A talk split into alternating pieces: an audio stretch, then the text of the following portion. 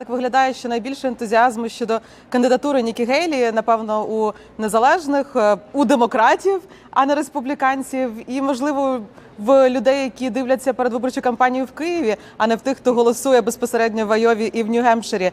А, чи є у неї шлях, як вона може скоротити відставання? Вона зараз продовжує активну кампанію в Південній Кароліні. Навіщо?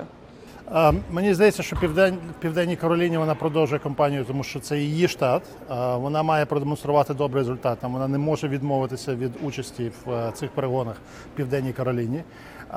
Це ризиковано для неї, е, тому що ми знаємо, що в Південній Кароліні е, Південна Кароліна набагато консервативніша ніж Нью-Гемпшир. Підтримка Трампа там за останніми опитуваннями понад 60%. Якщо вона продемонструє гірший результат в Південній Кароліні, аніж в Нью-Гемпширі, то це фактично буде означати кінець цієї передвиборчої кампанії, навіть якщо вона захоче її продовжувати.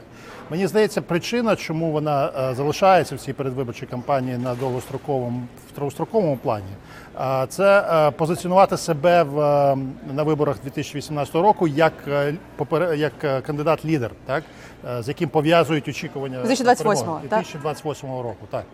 Е, Тому що зрозуміло, що е, навіть якщо Трамп переможе е, цього року, або якщо Байден переможе цього року, ані Трамп як кандидат, ані Трамп як президент не зможе балотуватися знову в 2028 році.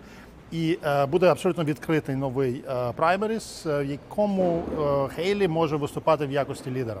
І мені здається, що вона займає саме цю позицію, щоб люди сприймали її як майбутнього кандидата номер один в 28-му році. Тобто вона вже працює на кампанії 28-го року, і незалежно від результатів цієї кампанії, вона все одно матиме що показати на відміну від інших кандидатів, як Рон Де Сантіс чи Абсолютно.